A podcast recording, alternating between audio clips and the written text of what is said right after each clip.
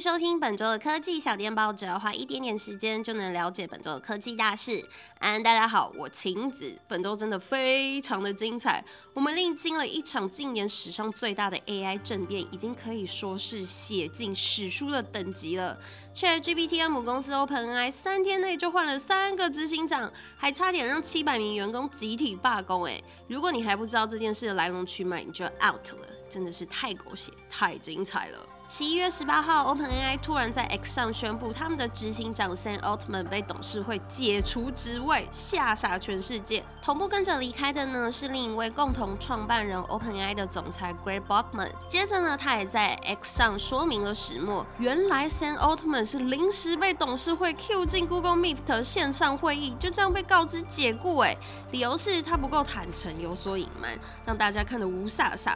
接着呢，董事会就把代理执行长的位置交给年仅三十五岁的 OpenAI 技术长，然后又找来了 Twitch 的前执行长接管公司，让公司三天内就更换了三位执行长。然后 Sam Altman 也自嘲的在 X 上发文说，他拿着一张访客证，说这是他这辈子第一次戴，也会是最后一次戴了。还有网友哭诉这张照片的各种版本，已经可以变成最新的迷因了。话锋一转，OpenAI 最大金主爸爸微软大魔王来乱了，宣布 Sam Altman 跟 Greg Brockman 已经加入微软，会领导 AI 的研究团队，并会继续跟 OpenAI 维持合作关系。接下来呢，就天下大乱了，有将近七百名的 OpenAI 员工集体联署抗议，要让董事会所有的成员辞职，并且让 Sam Altman 复职，否则将集体跳槽到 Sam Altman 在微软新的团队。然后呢，才过了。五天时间来到十一月二十二号，在各方的压力下，OpenAI 又发文表示已经达成协议，让 Sam Altman 回公司再继续担任 CEO，并承诺会改组董事会。是不是峰回路转？才一个礼拜就发生这么多事，觉真的非常的惊奇。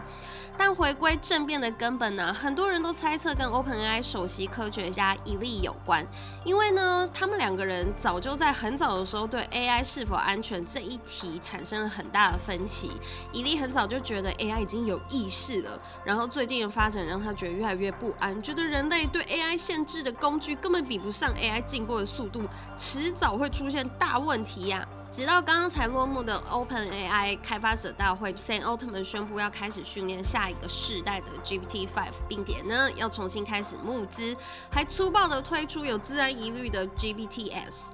尽管大家都只是猜测啦，但这可能就是压垮骆驼的最后一根稻草。但伊利啊已经道歉了，而且说很后悔跟董事会一起做这个决定，并联署说要 Sam Altman 一起回归。那甚至有粉丝专业巨细靡遗的做一张关系图来讲解他们错综复杂的关系。如果有兴趣的人呢，就可以去 FB 的粉丝专业科技工作奖去看一下这张图，做的真的是非常的详细。不得不提呀、啊，我们最爱反讽的特斯拉执行长马斯克先生呢、啊，除了祝贺 Sam Altman 回归之外，他还不忘酸句说：“哎、请问一下，微软的 Teams 有比 Google Meet 好用吗？”他也顺便点出了一个问题哦，他说：“既然会采取这么激烈的行动，闹得这么大，就代表一定有猫腻。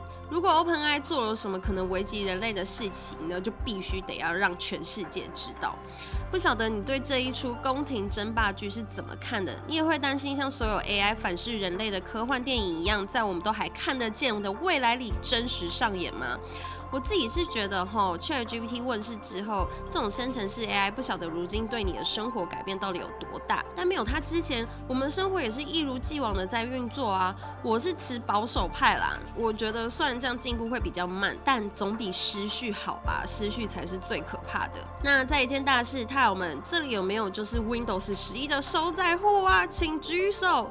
十一月初的时候呢，Windows 十一有释出一个例行安全性更新，主要是用来。修复第三方桌布跟 App 导致的一些问题，不过最近却传出有许多国外的用户呢，在更新后遇到工作列消失，或者是电脑不断重新开机的灾情，甚至我们的老板电他大叔都在 Slack 上提醒我们说不要更新啊，警告警告警告！